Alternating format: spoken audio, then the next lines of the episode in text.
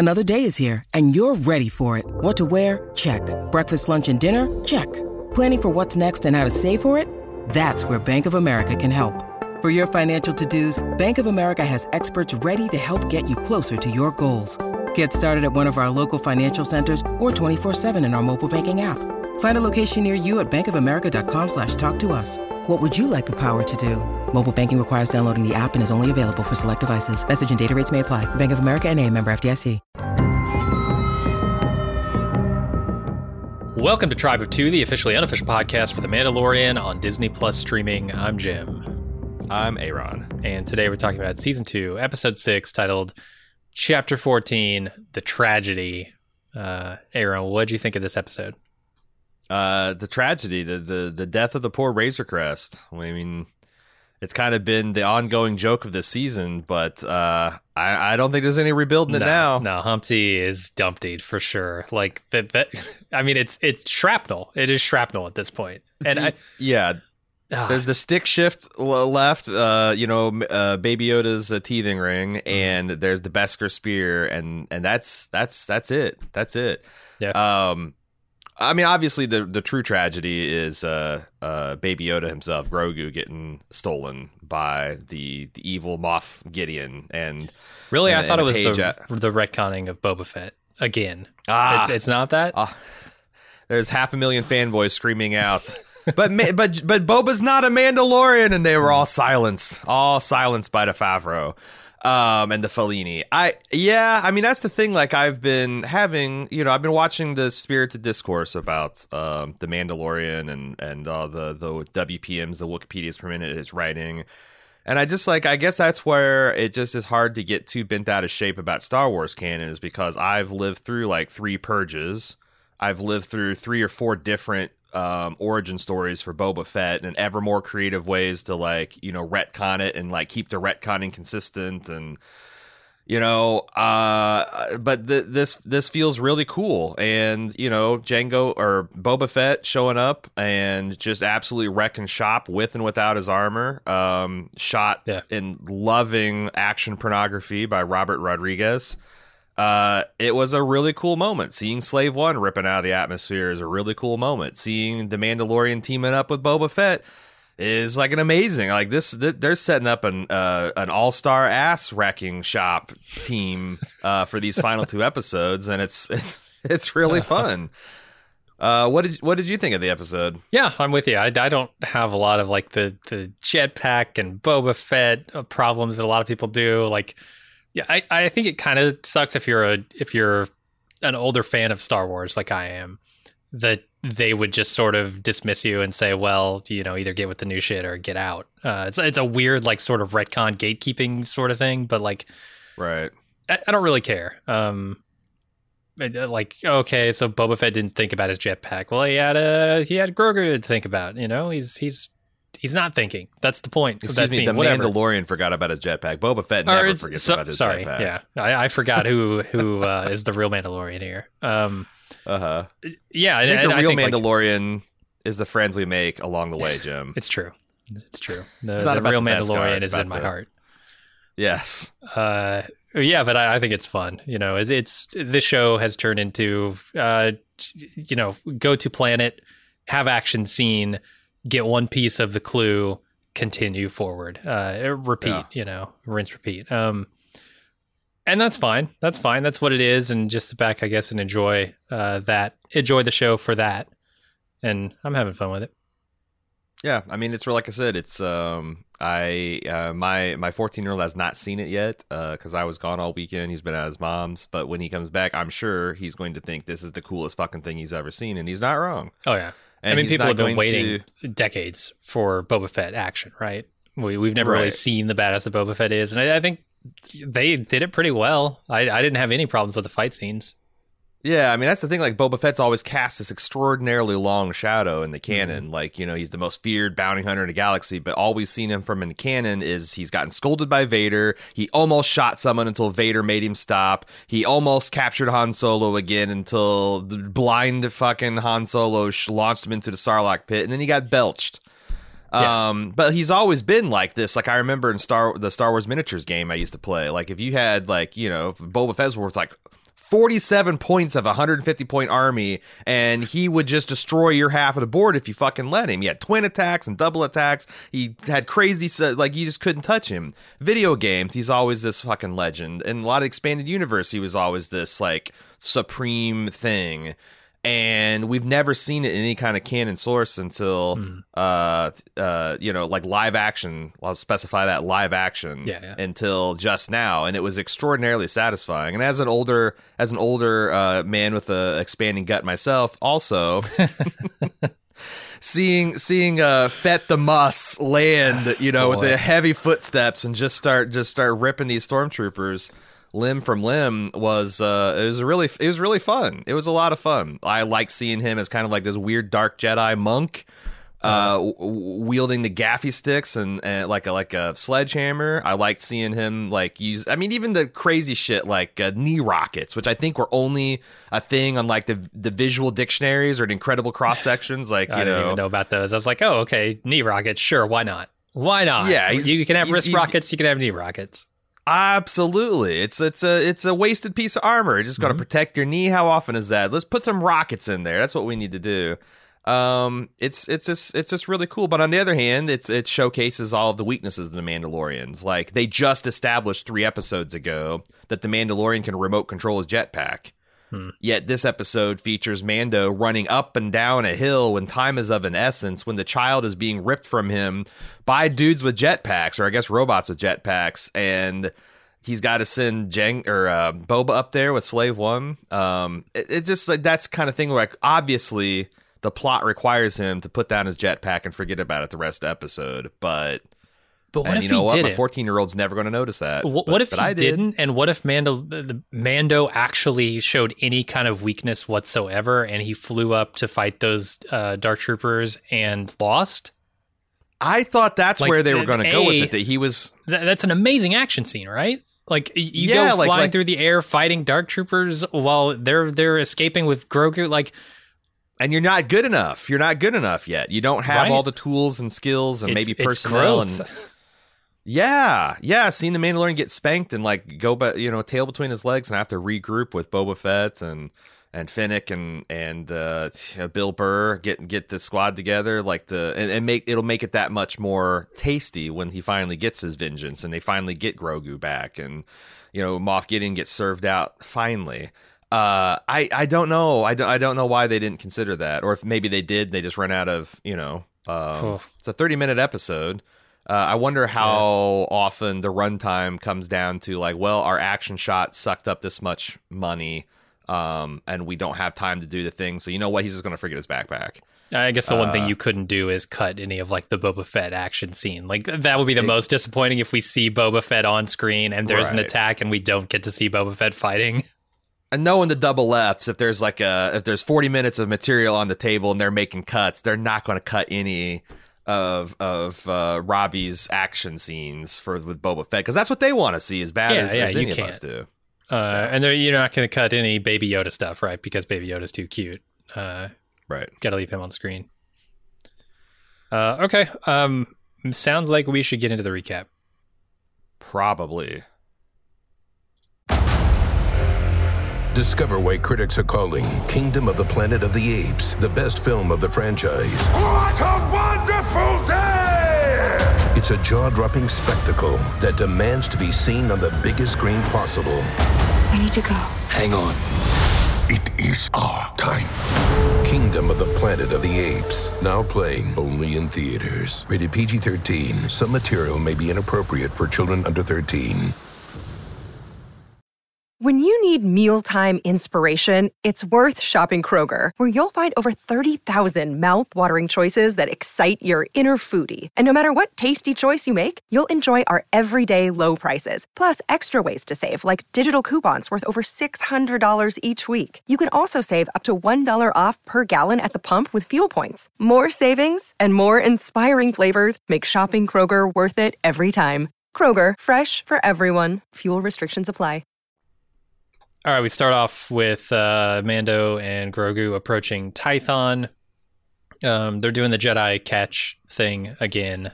Uh, I guess Mando's just trying to like sort of try and help teach him, except you know he's not very good at it because he's not a Jedi. Um, and Yeah, I I didn't understand this scene. Like it's fun for like, you know, the his obvious pleasure at using the child's name and the child responding to it, him like chuckling under his helmet. And then um the, I guess the thing I don't understand is when he had Baby Yoda grab the stick shift and then he says Dank Farrik, which I've always taken as like a, ex- um, an exclamation of displeasure.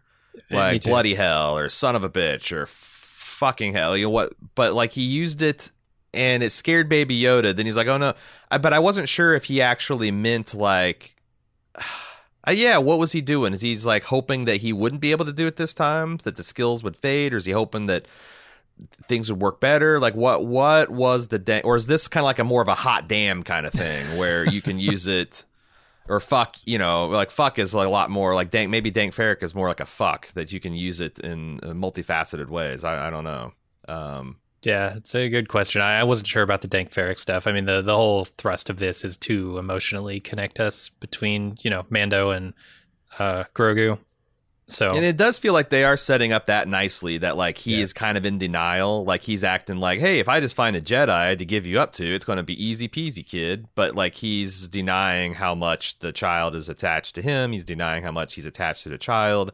yeah, You know, he's making up all these excuses. I can't train you to power. Like it's weird because I would say they're setting up for a situation where the Mandalorian does train Grogu he can't. as like a foundling bounty hunter. I saw a suggestion. Oh, Someone okay. suggested that you're going to find out that the Mandalorian actually refers to the child when all things are dead, uh, done and said. But I'm like, I, I mean, that's almost too cool of an idea for Star Wars to countenance a Master Yoda level Jedi that's going to be trained uh, to to, to be a bounty hunter. Yeah. I'm I'm picturing the suit that they that the Mandalorians no doubt already have made the the baby Yoda the Grogu uh, miniature Mandalorian suit because you know if the Sure. Empire has Mand has baby Yoda handcuffs why the fuck not why not Of course. Those wee little wee little handcuffs, but I I don't know because like usually when Star Wars has countenance like a gray Jedi, you know, like a mercenary like Kyle Katarn, he's never been like chosen one levels of power, right? yeah. He's always been kind of like a fringe Jedi that can do, you know, he he, has his skills here, and I guess in a video game you can power him up to be Palpatine or Luke Skywalker or whatever, but like. It would it would be a whole thing to like okay well you're going to have the highest midichlor- midichlorian count and you're also going to go run around in Beskar armor I mean holy shit it's super Yeah. cool but it's almost like universe breaking like why doesn't he just become king of the galaxy you know uh, well that might be a temptation you know it's true king of the Mandalores at least right? Is going to have baby baby Yoda wielding the dark saber by the end of this thing? Why not? The Mandalorian is what he'll be. Uh this does feel this whole scene feels like a a prelude to a breakup. Like he's trying to soften the blow that he knows is coming from when he's got to break up with baby Yoda Uh, yeah, it's like when you're trying to talk him into someone in, in an idea of it's, it's a bad idea and it's your idea. Like, don't you want to do this? I thought you wanted to do this, and yeah, Yeah, like oh, you know, you're you're gonna have to go with the Jedi when they show up. Uh, you know, we'll find them. You're you're special. You know, you gotta you gotta do it. yeah, yeah. I don't know, trying to let Grogu down easy. Um, was the whole vibe I got. Mm-hmm. Uh, the next scene is they're landing near the Seeing Stones, uh, and the whole kind of landscape there is rocky and mountainous. So they kind of have to land a little far away, and then they jet up to the top of the mountain. Mando places Grogu on the rock and looks around, and then there's this moment where like butterflies are sort of congregating around Grogu, uh, and then we see Slave One fly in overhead, and Mando turns around. Uh, you know, he's he's been kind of looking around to see if there's any way to activate the thing. He turns around and and Grogu's communing with some kind of spirit energy force field thing that Mando can't pass through, and so he decides to buy Grogu some time by taking on Boba Fett. Yeah, I love it that he's like, uh, you know, it seems like he's more interested in the, the butterflies and the insect life, and then Mando turns around, sees a threat, and suddenly he's become one of the Force in a lotus pose. Yeah, You know, this like impenetrable field of energy around him, all these glowing Jedi runes. It's it's it's pretty. It's a typical Mandalorian. You know. Yeah. Um, and until I saw baby uh, baby Grogu uh, in this this like you said uh, lotus pose thing, I couldn't really picture him doing that. but it worked pretty well. Like you get the sense of like, oh, okay, he's trained. He's been trained before. He's like actually really good at this. Yeah. Uh, yeah, um, it was cool, and I'm glad they. count through the roof. Oh yeah, oh it spiked off the chart. Uh, I'm glad they had a reason why just using his ship wouldn't work this time because it didn't look like he could land anywhere over there. So that was cool, Right. as opposed to season one where they were just like, "You need to ride this animal out there to this place." Oh, why is that? Because it's the only way to pass. This is the way. Do it, motherfucker. It's, it's a good location spot because I was even looking like, how the hell are you going to land on? And then like, oh, sure enough, you can. And you got the jetpack now, so you don't have to like ride a band up there or whatnot. But uh, right. yeah, go down with the with the windows down. Mhm. Which I would. That's the other thing. It's like, what the fuck is he talking about? And then they smash cut to him flying with the armor, and I'm like, oh. I also lo- like how the Mandalorian. They depict the Mandalorian. At least that's how I see it. As he's not completely in control of the jetpack. Like he's d- doing a lot of kind of like. uh the way I would look like if I'm trying to balance on a ball or something. You know, a lot of like fr- kind of semi frantic hand moments or hand movements and balancing. I mean, he's clearly proficient, but uh, he's maybe not uh, Boba Fett level proficient yet. Oh yeah, it'll take some time. So then, uh, we get to see Boba Fett, uh, in his Jedi robes. um, hmm obviously not Jedi, but robes. Uh, he tells Mando that he wants his armor back, and uh, of course, that's the armor that Mando took from Cobb Vanth uh, a couple episodes ago. And uh, because Boba never uh, took the Mandalorian oath, uh, Mando won't hand it over. And we find out that Fennec is also there with a sniper rifle trained on Go- Grogu, and there's a tense moment of standoff here until everyone agrees to put their weapons away and they talk. And uh, we we find out that Boba saved Fennec on Tatooine somehow, off screen, turned her into more machine than woman now. Uh, At I, least, their, at least their belly parts. Yeah, and then we we see another ship fly over and stormtroopers flood out. Can replace your bowels with hydraulics. That's all I. Yeah, I. Yeah, It- so Star Ooh. Wars, Star Wars is going to be added to the, the the wide shelf of shows where I will no longer consider a character dead unless I actually see them expire. Yeah, And like a doctor, a medical droid, a two one B medical droid comes flying in and says, "They're dead. They're beyond the technology of of of Bacta. yeah, we This- run this- them through the back dead. tank. Nothing, no response. They're yeah, gone. they're, they're too sad to live like Padme. They're just going to die of broken heart. Like I, I need something like that. I need a medical droid's opinion before because, like, yeah, she was dead. She was less left for dead. That was the whole point of the episode, and now she's back. So, Yeah. And of course, this is coming from uh, a character who I watched as a child die in a Sarlacc pit. So, Mm-hmm. um, it I, I wanted like when I saw this episode's runtime of 30 minutes and then Boba Fett shows up, I immediately like, God damn, this is the one that should be 59 minutes because I want to catch up with Boba Fett. Like, how the fuck did you get out of there?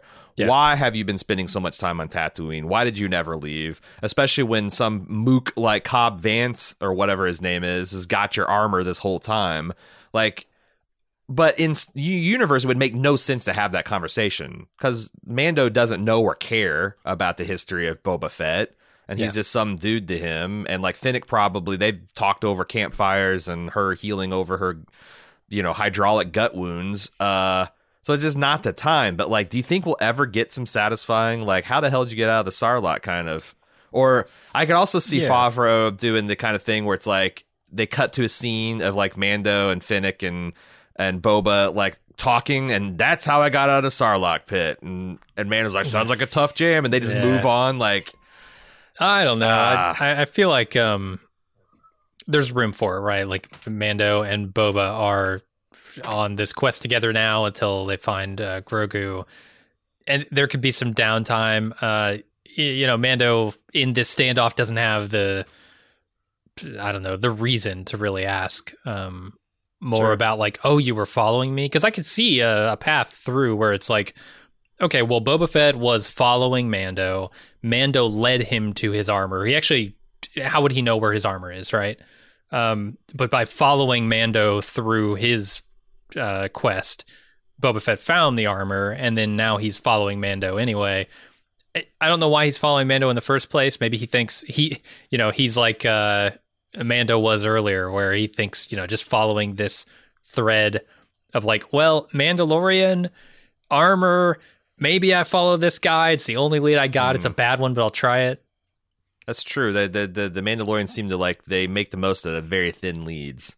Oh yeah, But it, it is it is a really interesting question. Like, how did Boba Fett get out of Sarlacc pit? yeah. How did he lose his armor? Like, like you're strong enough to escape the belly of a Sarlacc, or did you like take your armor off inside and climb out of its gullet, and then it shit out the armor later, and the Jawas are like, "Ooh, teeny," and they found it. Like, Uh, uh, it is. It is. It's it's a fact, and, and maybe they'd be better off not answering those questions because again, it's like you know, like uh, what's the timeline here? Why would he want to take it off a Mandalorian rather than I don't know a Jawa colony or this this like relatively weak human marshal? Or, so so maybe they are better off staying away from that and letting other people fill it in. Because the other thing is like, you know, we've been talking about spin-off characters.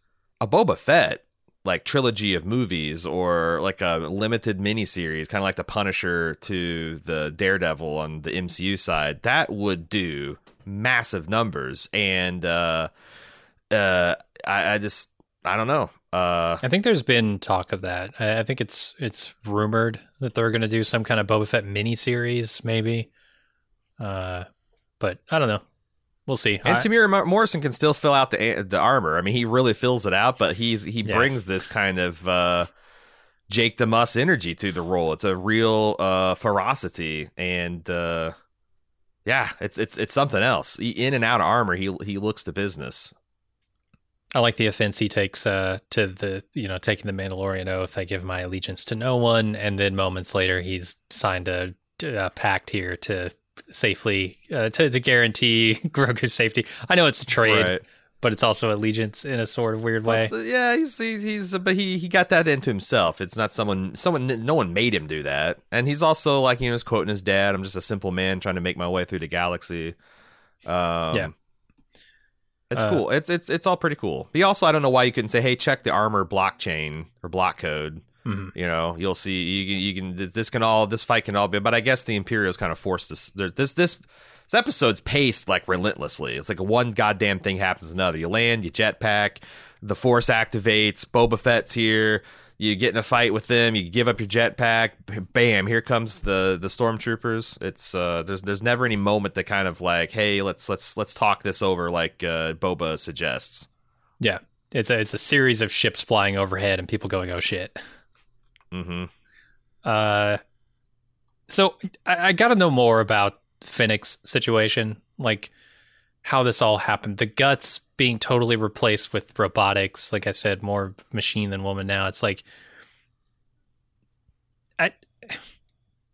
Did, did he replace her entire bowels with this machinery? Did did he like how far up does this machinery go? Is she Oh yeah. It's 30, 33 feet of Duracell tubing now. It's it's did, did he take her to the Jawas and they did this? Like I I don't know I don't what's going on here, but they It- don't It is.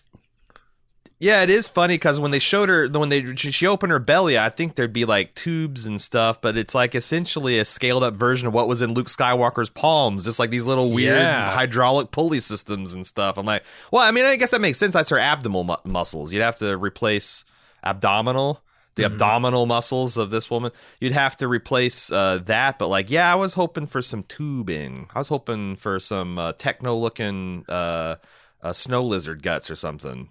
Tauntaun, Yeah. that's what I'm trying to think There's, of. there's a lot of complicated uh, gut works you got to replace, and, and I don't know if Luke's Yeah. hand is gonna is gonna make that happen. Luke's hand doesn't Uh-huh. have to That- digest food and provide nutrients for the body. Yeah, and like what else is yeah, like how far does it go up? Did their place you know? I think Star Wars can replace just about anything. Like look at Darth Vader, but uh Yeah. But can can Boba Fett on a backwoods desert planet There's in the so outer much rim? sand in there. Yeah, they got so much Oh, no. sand. So much Yeah. sand in the wound. It's going to take forever to get all that out. I mean, obviously, gets everywhere. Uh, all right, everywhere. Mando runs back to Grogu to find him still meditating. He still can't penetrate this force barrier, even though he's going to try not once, not twice, but at least three times this episode. Uh, and so Boba and Fennec are fighting off stormtroopers, trying to keep them uh, at bay. This is a long, this is a long action scene here. Anything you want to talk about?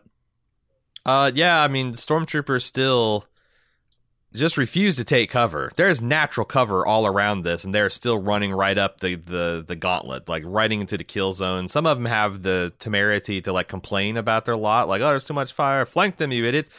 Yeah, try to flank. Try to use some cover. Try to use some suppressive fire while your other, but like, there's. Wouldn't it be cool to see stormtroopers be? I mean, I did. I, I feel like that this is not to show the double Fs. Uh, Filoni and Favreau are not going to do this. They think it's funny that the stormtroopers are this comically inept.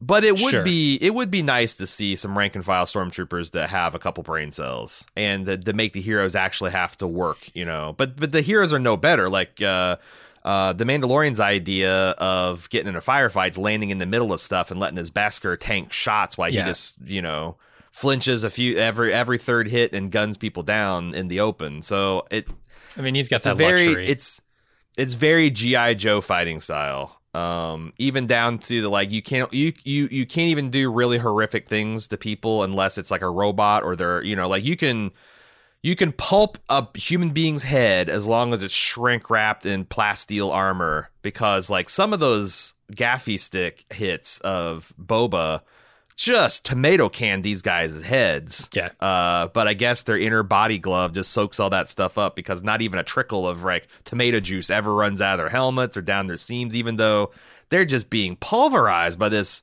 I guess vibro stick because it made that it it, it didn't make the the weird pseudo motion, but every time it hit, it made this like thunderclap, which I thought was really cool. Um, oh, I didn't even notice that. Um, I thought that was just a stylistic thing. Um, that It they were could doing be, with the, the sound effects because and the music. like Boba Fett's that big of a badass that like you know, and he even sold it. Like he's a big man, you know, putting some some mass behind these swings. So even without any kind of technological sophistication, uh, I think these stormtroopers are gonna have a bad time. But he's just just opening them up like so many crab shells, getting their meat out.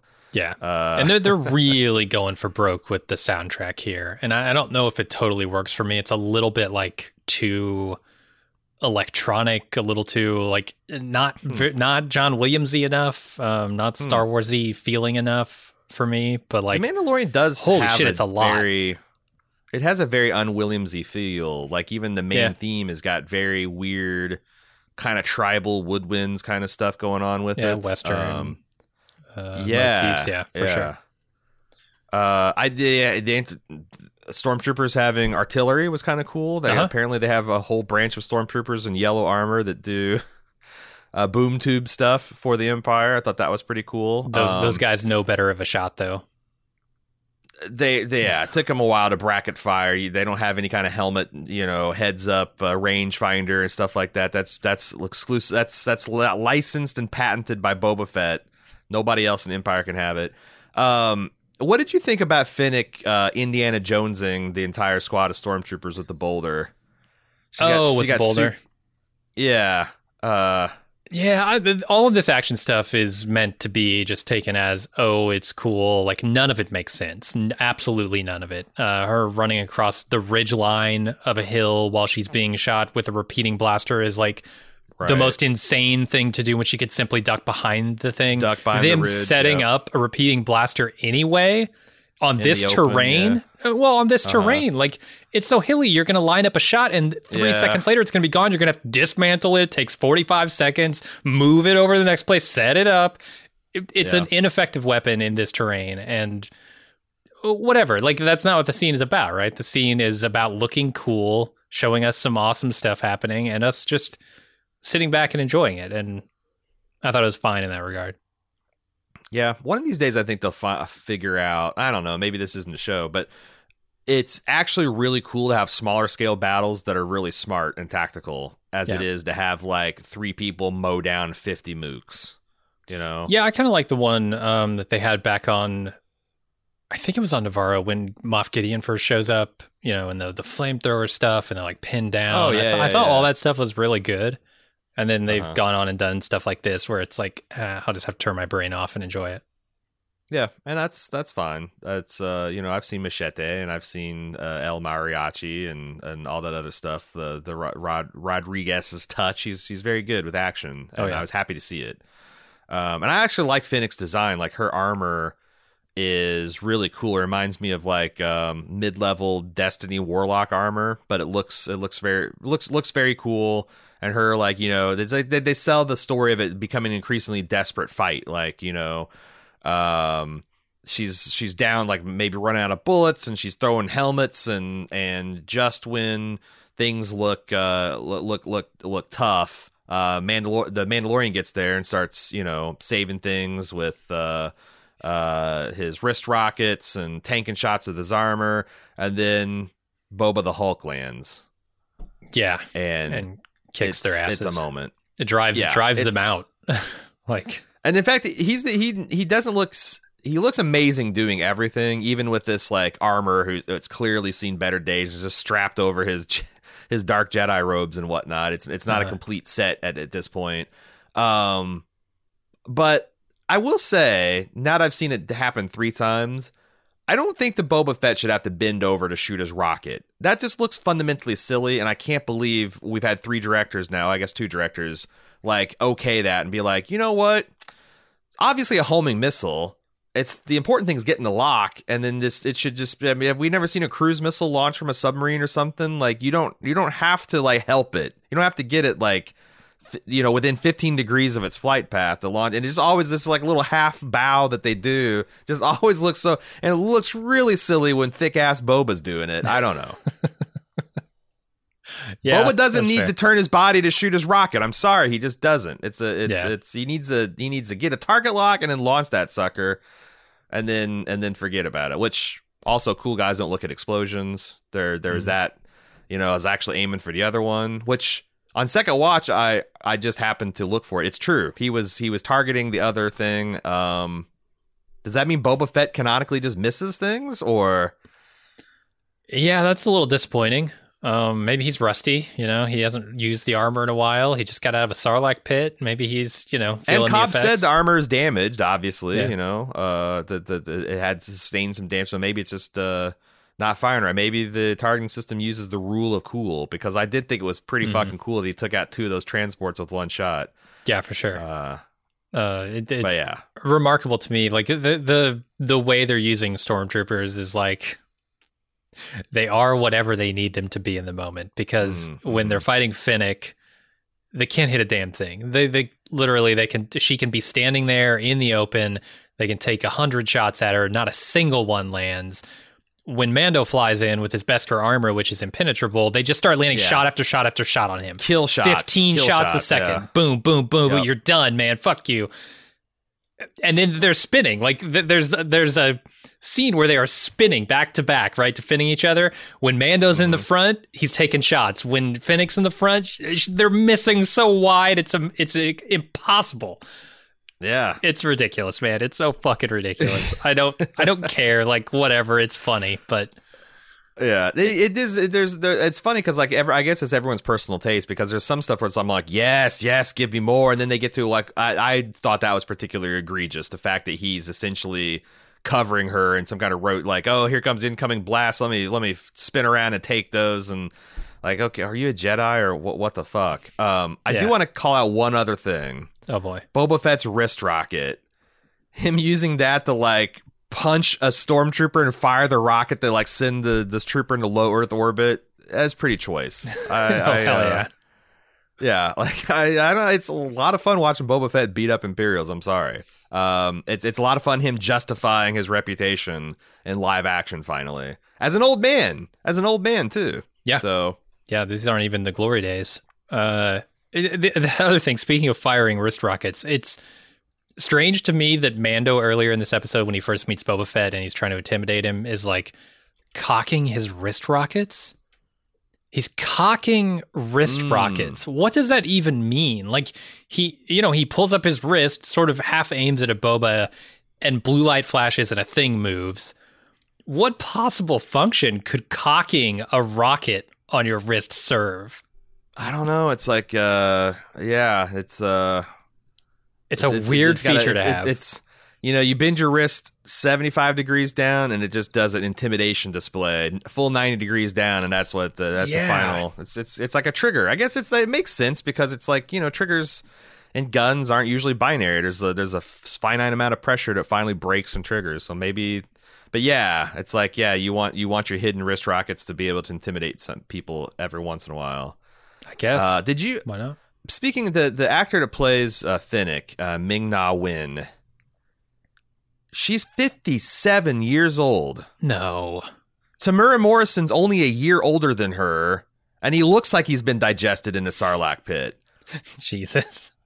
I I I cannot believe how well preserved this uh, this bounty hunter is. I'm gonna have to get all my guts replaced by plasteel tubing because holy moly, what what an accomplishment! What an accomplishment! When 57 Uh, years wanna, old, just, I just become. want to point that out that that, that yeah, her Hell her no. and Boba are only like a year, 18 months apart in birthday terms, but That's crazy. good lord. Uh, so Moff Gideon shows up and fires from above, blasting the Razor Crest into shrapnel, and he engages the Dark Troopers as Boba scrambles back up to his ship, uh, or back to his ship, and Mando and Fennec go after Grogu. Four Dark, Dark Troopers land and fly off with Grogu. Uh, Bo- Boba is able to follow them in Slave One and seize Gideon's ship, so they at least know who's got Grogu, as if they hadn't any question about that. Yeah, the Razor Crest getting blown Razor Crest getting blown up is actually kind of a moment because I wish it were a bigger moment. Like I, w- I wish it was. Yeah. It had some build up. I wish it wasn't just completely out of the blue. It's. I don't know. I like the Razor Crest as a ship. I wish there was more fanfare around it before it blew up. that's my question. Like, is the only way I see because I thought the Razor Crest was a cool looking ship, and the fact it was like a pre-imperial, like kind of rare that it's you know it's got these like you know nice things for mercenaries and bounty hunter features. Like, is he going to get another Razor Crest, or are they setting this up that he inherits Slave One? I mean, And and how does he inherit Slave One? There's no way he inherits Slave One unless Boba Fett's dead. Yeah, I don't see Boba Fett just like, you know what?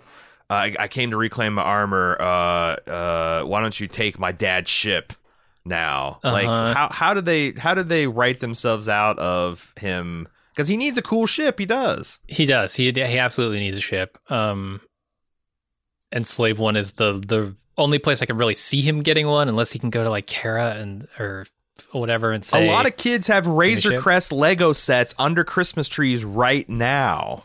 it's true. And I didn't even think what's about that, that. going to be like? Open it out and then it's like, oh well, the Razor Crest is blown up, Jimmy. Yeah. Uh, let's tune in next season to see what your new kit's going to be. Like, I, it's, uh, I feel bad. Bit, I feel bad. Although I, I don't know if kids really care about that stuff. Maybe it's more like, oh, I can't wait to get the new thing. But, uh, Yeah, yeah. I, I just I do wish it was a bigger moment, but I mean, as far as yeah, ship goes, like you got to kill Boba Fett if you want the slave one to go to anyone else. I would think. and if so, you're yeah. gonna kill Boba Fett, you have to make it on his own terms. He has to sacrifice himself, knowing that he's gonna die. And Mm-hmm. you know, look, Favreau's great at this, right? Like the heroic sacrifice is he is no stranger to that. yeah, sure, Uh, sure. So he can do that scene and he can do it well and he can make Uh-huh. he he can in that moment make Boba Fett a bigger hero than he already is or, or a bigger badass than he already is because I don't know that he's a hero. Um and it's the only way they can do it. What do you think about the uh, the the first appearance of the Dark Troopers? We speculated about those a few episodes back and talked about their history in the Dark Forces games. Uh, Unimpressive. unimpressed. Well, I feel like they look like the Mark Ones. They're just kind of like com, you know, like upscaled combat droids. They're not like the real Yeah. hulking ones. They certainly aren't the ones. I mean, these are recognizably droids. I thought they're not. Yeah. they're not people in suits, and that's clearly where this project is going, both in the old legends and and then the the new Star Wars canon. It seems like. Oh, we don't get to see him do anything, right? Like this could have been Uh, Yeah, anything this- with a jetpack. This this could have been I don't know, a stormtrooper, a just been- regular a ass gonk- stormtrooper. Gonk power generator droid. Yeah. Yeah. With a jetpack on it. Yeah, Yeah. they, they did nothing. The you, you wouldn't even need a droid to do this. You could just you know send down I wonder kind of if they did have. I wonder if they did have scripted a, a fight with these guys because you're right. Now that you mention it, like sending the squad down to just kidnap a unconscious Baby Yoda uh, after he's already dropped the shield. Like it'd have been kind of badass if they like forced their way through the Force shield or something. It's like, oh, well, they're slightly resistant to the Force, or. But yeah, just going and picking him up and then taking off and using the you know Grogu as a human shield uh, or I guess a Yoda shield. Mm-hmm. Uh, yeah, I I wonder if they did have something bigger and they just decided like, hey, there wasn't the budget or time for it because you know it's just got a huge budget and obviously the mouse has got a lot of money, but it's not unlimited. So No, no. I did enjoy the flip and burn that they do. We're always talking about that in Yeah. uh, in the Expanse, and they definitely do a flip and burn here, they decelerating burn. did. Yeah, it's pretty cool, really cool. I I, I think they look cool. I, I'm I'm curious to see like so what is the odds here? Is like is one Dark Trooper bot worth a Mandalorian? Is like four of them worth a Mandalorian? Like what is because obviously forty stormtroopers can kind of sort of keep Boba Fett, Fennec, and the Mandalorian if he's distracted busy for five minutes. Like it's not, and, and you know, and if he doesn't have his armor, gonna- yeah. it- yeah. So I, I wonder what is the conversion rate for you know is a dark trooper worth ten stormtroopers, hundred stormtroopers? I'm really curious to see how badass they are, and of course, if if this follows anything like the legend stuff, they'll just keep scaling up until you get the final version. It's going to be a real fucking handful. Yeah. Uh, so Mando surveys the crater that used to be his ship, and he picks up the uh, gear shift knob, the ball, whatever, uh, as well as his Beskar spear. And then Boba proves to Mando that the armor belongs to him by showing him some chain code from the suit. Uh, and Mando agrees to give it back. Boba says the deal they made requires them to help him find Grogu, uh, bring him back to safety. So I interpret this as being like Boba Fett's a foundling's foundling, like literally.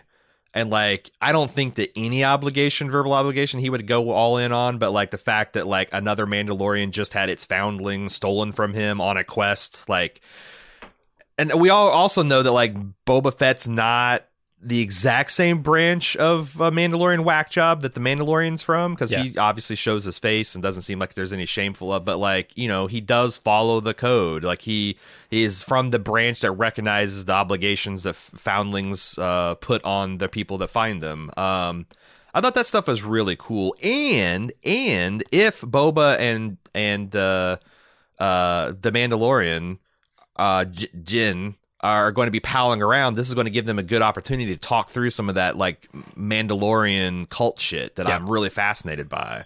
Like, you know, uh yeah, I, I think that uh, that that that'd be really cool, really cool conversations, and are great. They they got time and opportunity to have them. speaking of those conversations, uh, let's talk a little bit about Boba Fett. I, I don't know much about Boba Fett other than uh, the stuff I read from the now non-canon legend stuff way back in the day, like Tales of the Bounty Hunter. Uh, there's an Easter egg, yeah. I think, in this scene where Boba Fett shows Mando the chain code, and in it Mhm. you see all the the Aurebesh or whatever it's called, the the language of Star Wars, the writing Yeah, yeah, yeah. uh, people have translated that, and it might. I, I, I, you know, I haven't gone and translated it myself. I don't know. I'm taking the word of, of the the people like I saw on Reddit.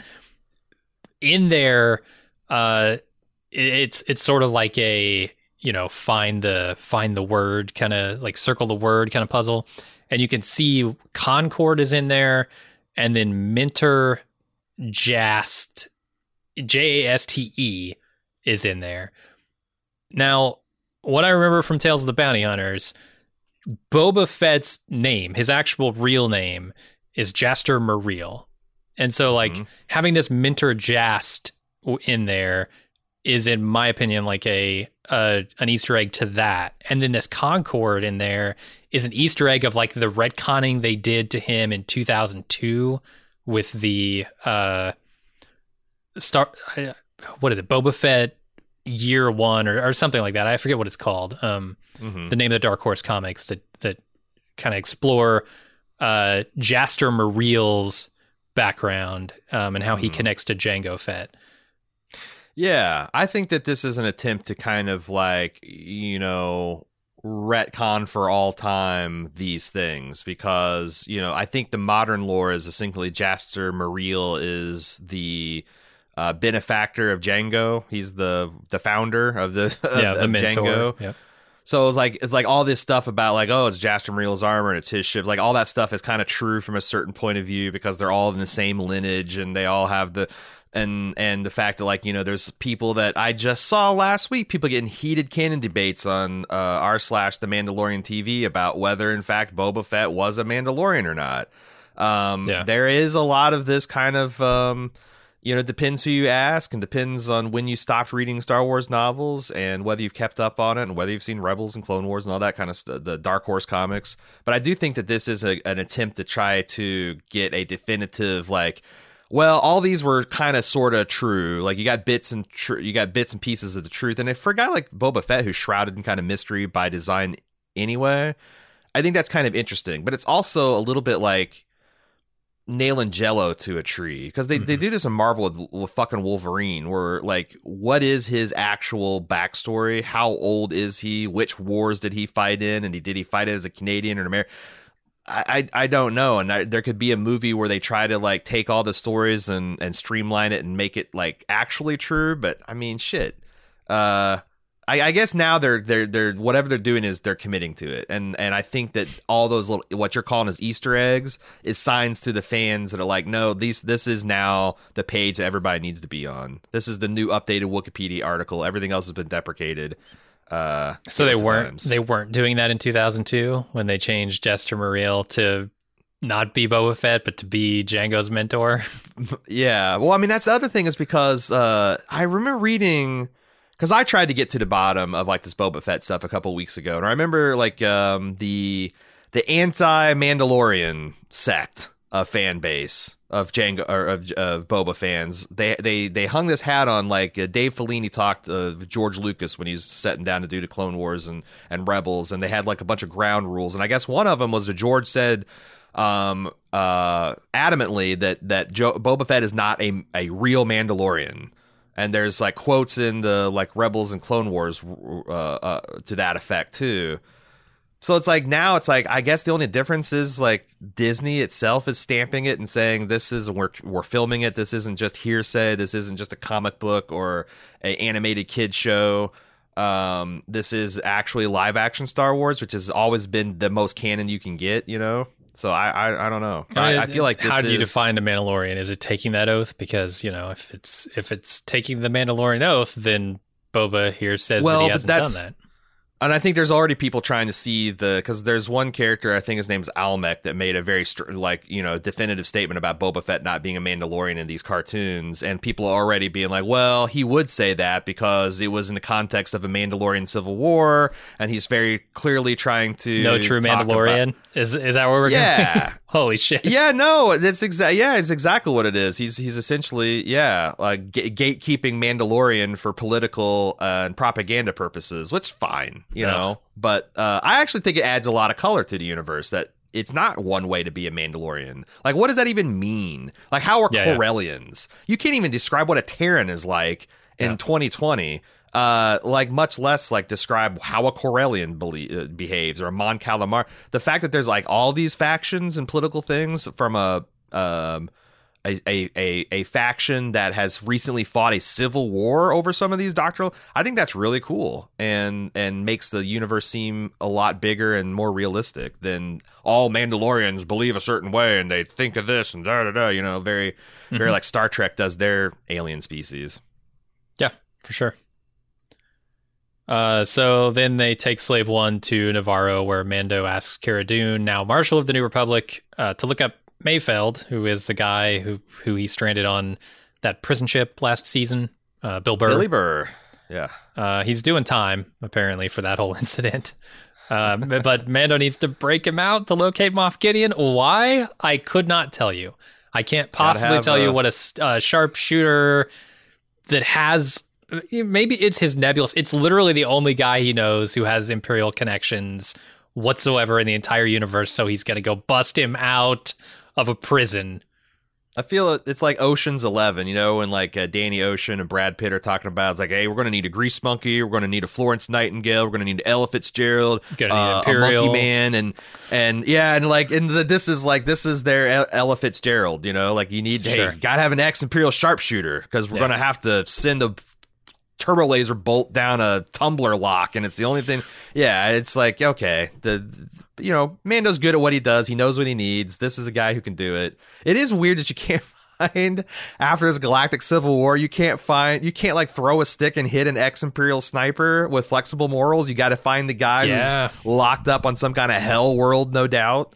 under maximum security. Yeah, you're telling me Greef can't find a single Imperial, like ex Imperial person who might Right. point you in the right direction. It's Plus, they yeah. also describe Fennec as a sharpshooter. Like, is this guy sharper shooter? yeah, yeah, for sure. I mean, she can hit the Mandalorian from a mile away anytime she wants. You need something. I maybe you need two sharpshooters. We'll have to see. We'll have to see.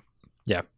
Uh, so then Gideon goes to see the imprisoned Grogu, who's using the Force to manhandle his, the guards in his cell. Uh, and Gideon has Grogu stunned and restrained, and then he tells uh, his underling to let Dr. Pershing know they have their donor. Boy, I, I haven't looked for the memes, but my God, there have to be memes everywhere for these cuffs. Yeah, it's it's more of like uh, you know, uh, Moff Gideon say, "Fetch me the teeniest, weeniest little cuffy wuffies." You know, it's like, well, how would you Uh-huh. describe these things in in the Imperial Armory? Like order uh uh manacles extra small like three fingered i I, I believe is- the Empire makes a rout- makes it routine to handcuff babies. I believe Sure. it. I would believe Of it. course, shackle them sons of bitches Mhm. before they can even crawl. Treat treat them that it's it's you can't r- crawl away from the empire. There's no no young too young an age to have that discussion with a baby. Mhm. Uh it is fucking hilarious though. It's Oh, both yeah. funny and adorable and sad to see him just like passed out, all shackled up and whatnot. It's the best But, kind of um, stupid. I like it. Yeah, and there's a little bit of like Stranger Things 11 here with Moff Gideon like um training this child to like hate and do violence and encouraging it to do it just the Like way that you know 11 was raised. Brenner is that his name? Yeah, Okay. was it? Yeah, I was trying to think of what his name. Um, but like, but, but yeah, like it's it's it's it's badass and cool, but also you feel bad watching it because you know Yeah. Baby Yoda doesn't want to do this stuff. He just wants to commit genocide against frog people and and uh, you commit petty theft against children all day. Just just beating up stormtroopers is is a is a moment uh, is is a, is too far on the moral uh, gray scale for us, but. Yeah, I mean, uh, Moff Gideon's a real asshole. It's fun to see. I don't think I've ever seen um, Giancarlo Esposito play this kind of villain. He's a lot more playful and Yeah. um, like emotive. You know, like he's not like super tightly buttoned down. He's just uh, uh, he's a powerful guy and he's in control and he's living large and in charge. It's Yeah, it's like fun. the Darth Vader version of his characters in Breaking Bad and Westworld. It's like those Mm. two combined with Darth Vader. It's kind of the style he's going for. Yeah, it works for me for sure. He taunts him with the dark saber, and I, but he's like, "Have you seen one of these before?" And I wasn't sure if he's specifically referring to the dark saber or if he's talking about like a lightsaber in general, because obviously Baby Yoda would have. Yeah, probably the dark saber. Um, did we talk about whether Cara Dune is going to be joining the the party? Because they leave it Mhm. ambiguous. Everyone seemed to assume that she was, you know, when he said, uh, "Hey, I hate the Empire as much as anybody, but these stripes mean something to me now," and he's like, "But they've got the child," and she kind of like gives him a hard look. I guess it's going to be Boba, Cara, Fennec, Mando, and Mayfeld, and maybe a couple others. Is my guess.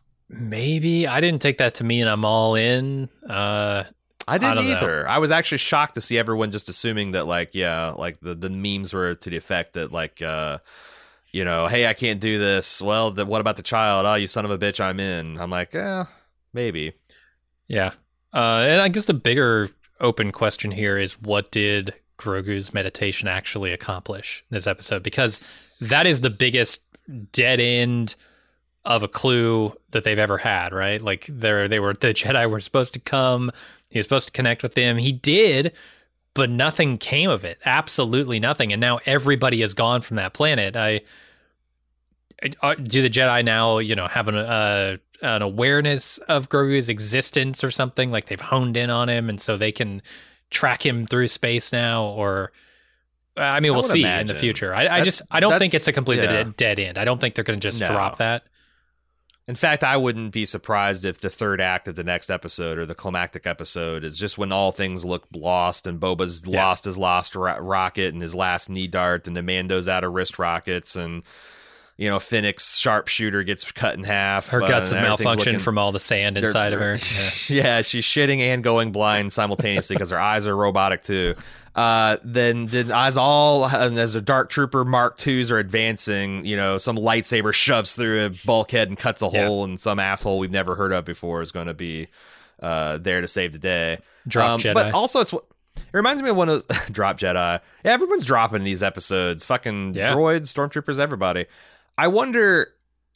I mean, it's what it reminds me of those one of those things. It's like when you when you reach out connection to make a connection, it's a two way thing. Like you you make you can make connection with the Jedi, but like also, what if Sith? You know, mm-hmm. like any kind of like that powerful of a force ma- manifestation. I I'm wondering if this is going to be a story hook for a se- you know a season to come. That like you know every once in a while a Jedi or a Sith is going to cross a path and be hunting them down because he just put them on blast essentially. Um, only Yeah. the Empire, the shards of the Empire, has been looking for the child thus far, but now you've got all the disparate bands of, you know, Jedi in exile and you know Sith are going to be looking for him too. Darth Maul. Why not? Let's get Darth yeah, Maul. in bring. Maul back. He's still kicking around. Sure. It's going to be the the pit boys. Everyone has drugged themselves out of a bottomless pit. Is going Mhm. to be coming back for the Mandalorian. And he puts up uh, Palpatine. Palpatine already drug himself out of a pit for the se- the sequels. So yeah, Boba Pit Fett boys. pieced back together both of those guys. Like, just- their guts the are all boy era. The- Yeah, The, pit boys are back, baby. Uh, yeah, love it. All right, that's it for the episode. Do we have feedback? We do. We do. You can reach us at mando at baldmove.com each and every week. We also have a thread on forums.baldmove.com if you want to argue if Boba Fett is a Mandalorian or not. Hmm. I mean, shit, what is even canon, you know? Wait five five years, it'll change. Uh, first up is Claire said, Hey, I thought Jim might like to know that the official Star Wars The Child Lego lists the little silver ball as a Razor Crest shifter knob. So you can continue to call it that. I, I saw that, that you mean? it's he's got it's, you're shifting you're shifting hyperspace gears man and you need a knob for it Sure, why not? I, I'm That's just calling it the it knob. I'm, I, I, but you know, the British have kind of cornered the market on the slang knob. I can't, I can't really call it playing Polish- with Mando's knob. yeah come on grogu stop polishing that knob and let's get serious uh quit polishing your little knob no yeah yeah well i mean when he gets to, when he goes through the teenage years that might be a problem uh which what what when he's 125 he'll be Yeah. hitting puberty Sounds about right. Adam W. When Ahsoka mentioned that she only knew one other being like Baby Yoda, I was also immediately skeptical that she didn't cross paths with Yaddle. I was so skeptical that I paused the show to check uh, Yaddle's Wikipedia page and was surprised to read that it seems like this all checks out. Yaddle apparently took a less active role in the Jedi Order's affairs after the Battle of Naboo and was no longer in the High Council by the time of the Clone Wars. I've not watched the Clone Wars animated series, so not entirely sure where Ahsoka enters the picture, uh, so I could be wrong. No, a couple people sent this in to us, and it seems like you are right. Uh, and it Okay. So it does seem like it is radar. literally a Wikipedia entry that says, "Well, this is what happened to her because she never showed up again." Yeah. Um, Is this from And- like some soon to be retconned, uh, I'm you know. Lucas era novel that was written right. about the Yeah, Jedi there's probably Council? a footnote of like some kind of limited edition Star Wars uh, comic book, but th- that's that's a story, and uh, Okay. we're we're sticking to it.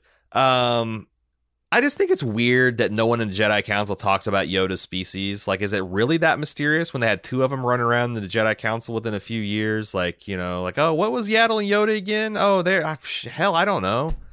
Anyway, Frankie R said, I haven't heard you guys talk at all about what's actually one of the most interesting parts of the show, which is the tech that drives the billion dollar look and feel of The Mandalorian. If you have time, and I know you'll enjoy it if you watch it, I highly suggest watching the making of season uh, one six part series on Disney Plus called Disney Gallery Star Wars: The Making of the Mandalorian. I actually they, they've been um, pushing this at the end of every Yeah. Mandalorian, and I started watching it. I'm on like episode three. Um, they're short episodes, but I'd highly suggest episodes four and five, which break down some of the breathtaking advances and throwbacks the show has taken in producing cutting visual visual cutting edge visual and practical effects for TV. Have you seen any of these, Jim? Because I actually watched seen some of this this man, man, Yeah. they got some cool shit. In particular, I want to talk about something they called the volume. Are you aware of this this thing? no, It's it's I don't think it's I've essentially a set the size of a half court basketball and it's about three stories high and it's got curved like you know all the edges are curved and it's an entire i can't i can't tell if it's projected or all led but they're able to. oh to right and they, they shoot lasers at the ceiling they play pink floyd and you're supposed to get high and go see this room Yes, Okay. that's what they do after hours. But during Right, shooting right. hours, they're actually able to put this fully immersive 360 degree um, background. Like they aren't green screening Mandalorian. They're standing him in front of like on Okay. when you, they put him on Tatooine. He's in this incredibly high res 3D environment, Hmm. and the advantages of that are man- ma- manifold. Um, and the way they use it is really ingenious. Like for example, um, they'll take the Jawas sandcrawler tank tread, and that's a real physical prop that's in the room. And then there's like a little bit of plating that goes up against a wall, and it all seamlessly blends into the set. So when they shoot this with a camera, um, they get depth of field, and the background kind of looks blurry, and it, you can't tell it's a, a screen. But all of like the reflections you get of Mando's armor. Like they get all that stuff for free. The lighting looks right Nice. because it's able to project the like accurate lighting of this sky color at this day. They want it just looks like like they're really excited by it and um, it looks really next level. And what's really interesting is um, we recently got our hands on some screeners for the new season of The Expanse, and I don't want to spoil anything, obviously, but I think they're using the same technology because there is a there's a scene of someone riding in an elevator where I I thought it was almost it's pretty obvious that they weren't actually moving through this space. They were just projecting shit on monitors and stuff. Huh. and i just think it's a really i don't know. It, it feels like the next generation of blue screens because if you're just wanting to shoot like a star background behind someone especially if someone's in the foreground and the background's kind of out of focus anyway mm-hmm. why take the time to composite that shit? Just put them in front of a big big led screen and have them lit realistically and and when you're close enough you could tell put a physical prop there but so many shots were done with this new technology it's really fa- it, it i thought it was one of the more fascinating things um it reminded me a lot of like the behind the scenes wet weta shit from the lord of the rings stuff i've been watching where people are just giddy about this new toy and all the possibilities. Like in the first, I guess in the first season, it's just something they did. They like cut costs and like save time. But in this second season, they started actually thinking like, wow, how could we actually build sets that take advantage of this and make things bigger and more expansive? And um, it's Yeah. it's really cool. And I just essentially stole the rest of Frankie's uh, uh, comment in my enthusiasm for the volume. But uh, but it's Oh, yeah. it's really That's cool. and and the way that the, the the camera seems like it's synchronized to it. So as it moves, like the background moves and gives realistic like parallax scrolling, and they can like digitally clean Yeah. stuff up later because it all synced to like the movements and stuff. And I they use um the Unreal Engine is what powers this like three dimensional space that they texture and light and do all that kind of stuff. But it's cool. You you ought to check it out. I imagine that this is going to be like used for all your favorite, um, especially Disney properties. Oh my God, MCU is going to be using this tomorrow. But uh, I thought I saw them using it in Expanse too. It's it's going to be it's a next next level thing. Should check it out. Uh, finally, the Donald has concern about the pacing of the show. Says the first season was uh, slow and methodical and didn't really reveal anything at all until the final episode. The first half of this season seemed to be following much the same route, maybe a little more information, but slow. And as Aaron pointed out, a lot of side quests in the RPG that we're all watching. But these last few episodes feel like they're skipping all that fun stuff and just blitzing right to the end. Um, I'm also annoyed that the Mandalorian show is less about Mando and more about Baby Yoda. I was really looking forward to Mando having to come to grips with being in a cult, his past, and his position in Mandalorian culture, but it seems to be going away from that and leaning towards more epic Jedi Empire conflict, aka the same old Star Wars shit. um, Yeah, it's What do definitely you think slow about playing Donald's- the Mando stuff for sure. And what do you I guess I'm okay with Donald's comments here. Uh, yeah, I, I don't know. It is formulaic. Absolutely, this show is formulaic. It's it's like I described it at the opening of this thing. It's go to a planet, solve a problem, get a tiny bit of a clue if you're lucky to the next tiny bit of a clue that's going to point you to the next one over and over. Um, and I guess if you're not in for that, then you know this show isn't going to please you. But I, I guess that's that's fine. That's fine to me. And I guess it's like, what is the story engine? You know, because in the first season, it was like, what is this thing? The second is, this is what this thing is. You have to return it to its people. I think, I don't know how long that can be a story engine. Like, can you do five seasons the Mando just continually trying to get Baby Yoda to where he needs to go and, be, and is continually frustrated in the effort? Or eventually is like the child going to be trained one way or another? And I also feel like having the um, Baby Yoda being kidnapped might be a long, potentially a long term solution to your problem of, you know, not getting enough Mando action. Because, like, I'm looking forward to the next few episodes because I think it's going to give this opportunity to have a Mandalorian discussing with fellow Mandalorians what it means to be a Mandalorian and kind of figuring out for himself. Uh, so I think that's really cool. And, like, honestly, I wouldn't even be mad if Baby Yoda is gone the rest of this season and big parts of next season. Like if it becomes like next arc is just like rescuing yeah. Baby Yoda and assembling. I don't. I don't think they're they're gonna do that. But like I don't know. I mean, that's always the danger of once you get into some like once you stop just stalling and start telling a story, it needs a it needs a middle, which is usually tricky, and it needs a conclusion. And those are it's really easy to start cool things big open-ended mysteries with a sprawling world that you're designing. But as you make more stuff real we've seen it over and over and over again. Um, creating new things also are handcuffs on the creator because you can't that's that's you can't go back and change that now right? Yeah um the poss the possibilities that initially are infinite start closing down and become the you know what's the logical thing to do next? And you know these like you know, Mandalorian next season is going to be a middle-aged show, and it's going to start having those problems. I think it's it's less affecting this show because this show's never been about like its plotting. It's always been about it's a really cool Star Wars universe with a really cool central character and a really cute sidekick. You know, right? Um, so Much I, I, I, yeah, but if you're if you're really concerned about the Mandalorian developing as a character, I think these next two episodes are going to be good for that, and also.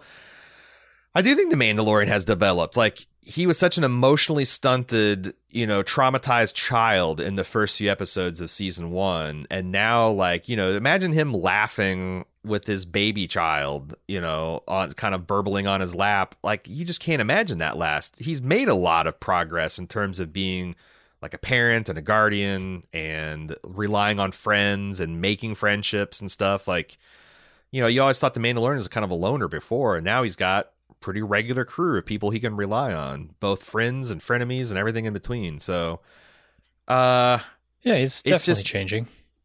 You can't expect this. Look, this is never going to be, uh, it's never going to be Breaking Bad or The Wire. You know, like maybe one yeah. day the mouse will let someone do a really gritty mercenary bounty hunter show or a rebel cop show or something like that. But I just I think that's a limit. That's a limitation to Disney. They can't do it. It's like I don't know that I would trade the entire MCU for something like Logan, but it's pretty fucking close. I mean, it, it's just sad to know that no matter how many years this goes on, we're never going to get something like that. Like a really dark, like something that really does just like we're never going to get a Wolverine movie out of Disney that really does justice to his character like we did out of what is it? Was it Sony? Or one of the other people that had their mitts on the, the X-Men Fox Fox Studios. It's so weird to me though because like the dip the dipping of the toe into that that was Rogue One like mm. I don't think it feels like super Star Warsy that movie uh, because it's you know doesn't have a happy ending and all this stuff but like people loved it. Star Wars fans love Rogue One more than any of the new uh, era Star Wars movies, right? In in a lot of cases, except maybe the I Force Awakens. Universal because Jesus, I don't know that anything's been universally uh, beloved right. other than Mandalorian in the last five years, but like I like it because it it was it's a PG thirteen Star Wars movie. Mm-hmm. Yeah, so like they dipped their toe into it, and a lot of people liked it. I could see it being real popular if they kept rolling with that, um, and and you know dipped more. I'm not saying like go HBO rated R uh, right. kind of stuff, but like more adult themes and and stuff that isn't just uh you know the I mean shit the original Star Wars movies have this in it. It's not like you know those are all rainbows and sunshine.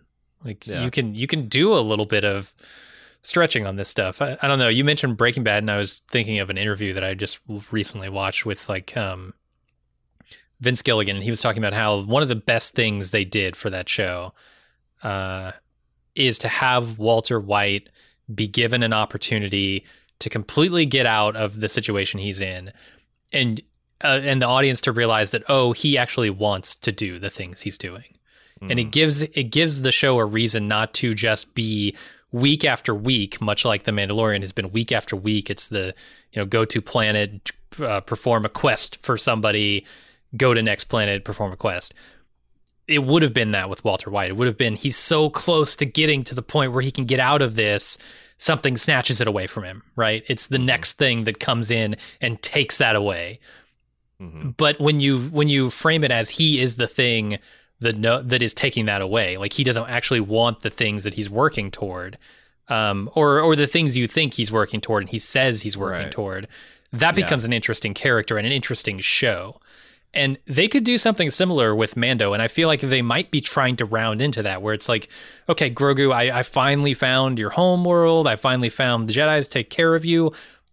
Do I want to give you up? Do you want to go to them? Like, can I communicate with that? Like, I, they they are starting to like round some bit of nuanced character into this right. this you know sock puppet of of a yeah. nothing of a character from the beginning Maybe yeah. they're going to go that way. I don't know.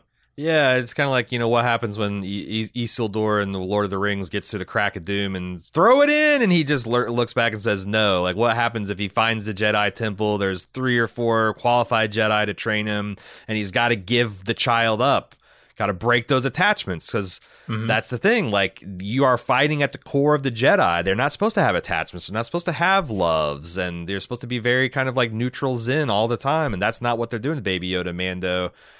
I wouldn't mind a complete repudiation of the Jedi way, honestly, because I've yeah. long since become an adult and realized that the Jedi are just opposite whack jobs of the Sith, like you know, denying human emotions and denying loyalty and love and bonds and that kind of stuff is just like inhuman. Um, yeah. And I always thought that they'd take that in a direction of like Luke Skywalker, like being the third, like the middle path of that. But yeah they haven't. And i wonder it'd be interesting to see that happen with the mandalorian that that like you know uh you don't have to do you don't have to be this way. You can you know i mean it's dangerous obviously. Passions run high and all that kind of stuff. But like you know the answer the answer to being a healthy human being is not to, to, to numb or or reduce the emotions you feel. It's just to deal with them in an adult manner. Like instead like when yeah. you get angry instead of like i don't know murdering them like animals, even the women and children. Maybe, maybe you take your lightsaber out of the desert and just slice up some rocks every once, or, or you know, you, you you don't go and murder the the the younglings. You you work out your anger and your rage and your fear in other ways. That'd yeah. be cool. And I, that that would be um that would take also God that'd be a great story to show like young people and teenagers too. Mm-hmm. You know, so yeah, that's. I mean, the this show can grow into something, and that's another thing. Like like if if this is family entertainment, all the great family entertainments grow with the audience. Like, you know, Harry yeah. Potter didn't stay like an 11 year old. He grew up on a teenager, had dates, all this kind of stuff. And like, that's what I mean, The Mandalorian could grow up with its audience. If it's five or six seasons long and you were a 12 year old when you first started watching it, by the end and you're 17 or 18, it should be speaking something different to you, maybe. Um, I, I that's, those are really great ideas for how they could take it. I, I, I never thought of it that way, but you're right. They got lots of possibility there. Does Harry Potter fuck?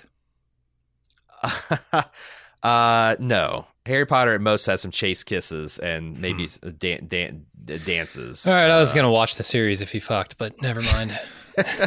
yeah, once he discovers the pur- true purpose of his wand, the the one that he keeps in his pants, it's uh boy, just uh hmm. Reduso bone arrow from from there that from the it's all about elaborate spells of hiding boners and nice and uh Nice. Never really recovers. All right, that's why I they had to make this, the last movie two parts. There's just so much dealing with the boners. They, they had the the rest of the plot to get pushed to a second movie. The last movie might be two parts, but it's really about one part. If you know what I mean. Uh huh. Oh yeah. Oh yeah. The Elder Wand they call it. Uh. Anyway. Anyway. Uh. Now we're offending two franchises worth of people. Mm-hmm. Uh. Mando at baldmove.com is how you tell us how horrified you are at what we've done with Harry Potter and or the Star Wars canon. Uh, you can also follow along at forums.baldmove.com. We got a thread talking about Mandalorian. A lot of passionate Star Wars people there talking about it. Uh, we'll be back next week. The Mandalorian is no more. Mm-hmm. We will be returning to our regular Friday spot at least until I. Is this done before Christmas? Yeah. I'm, I'm okay. That's what I thought. I think I think we're we're done with the Mandalorian throughout the rest of the season, but we still got two more penultimate and ultimate episodes, and they're going to be sure to be action packed. Lots of stuff, uh, right, right, aimed for your Star Wars fan heart, uh, and we'll be there with you. Until then, I'm Aaron, and I'm Jim. See ya.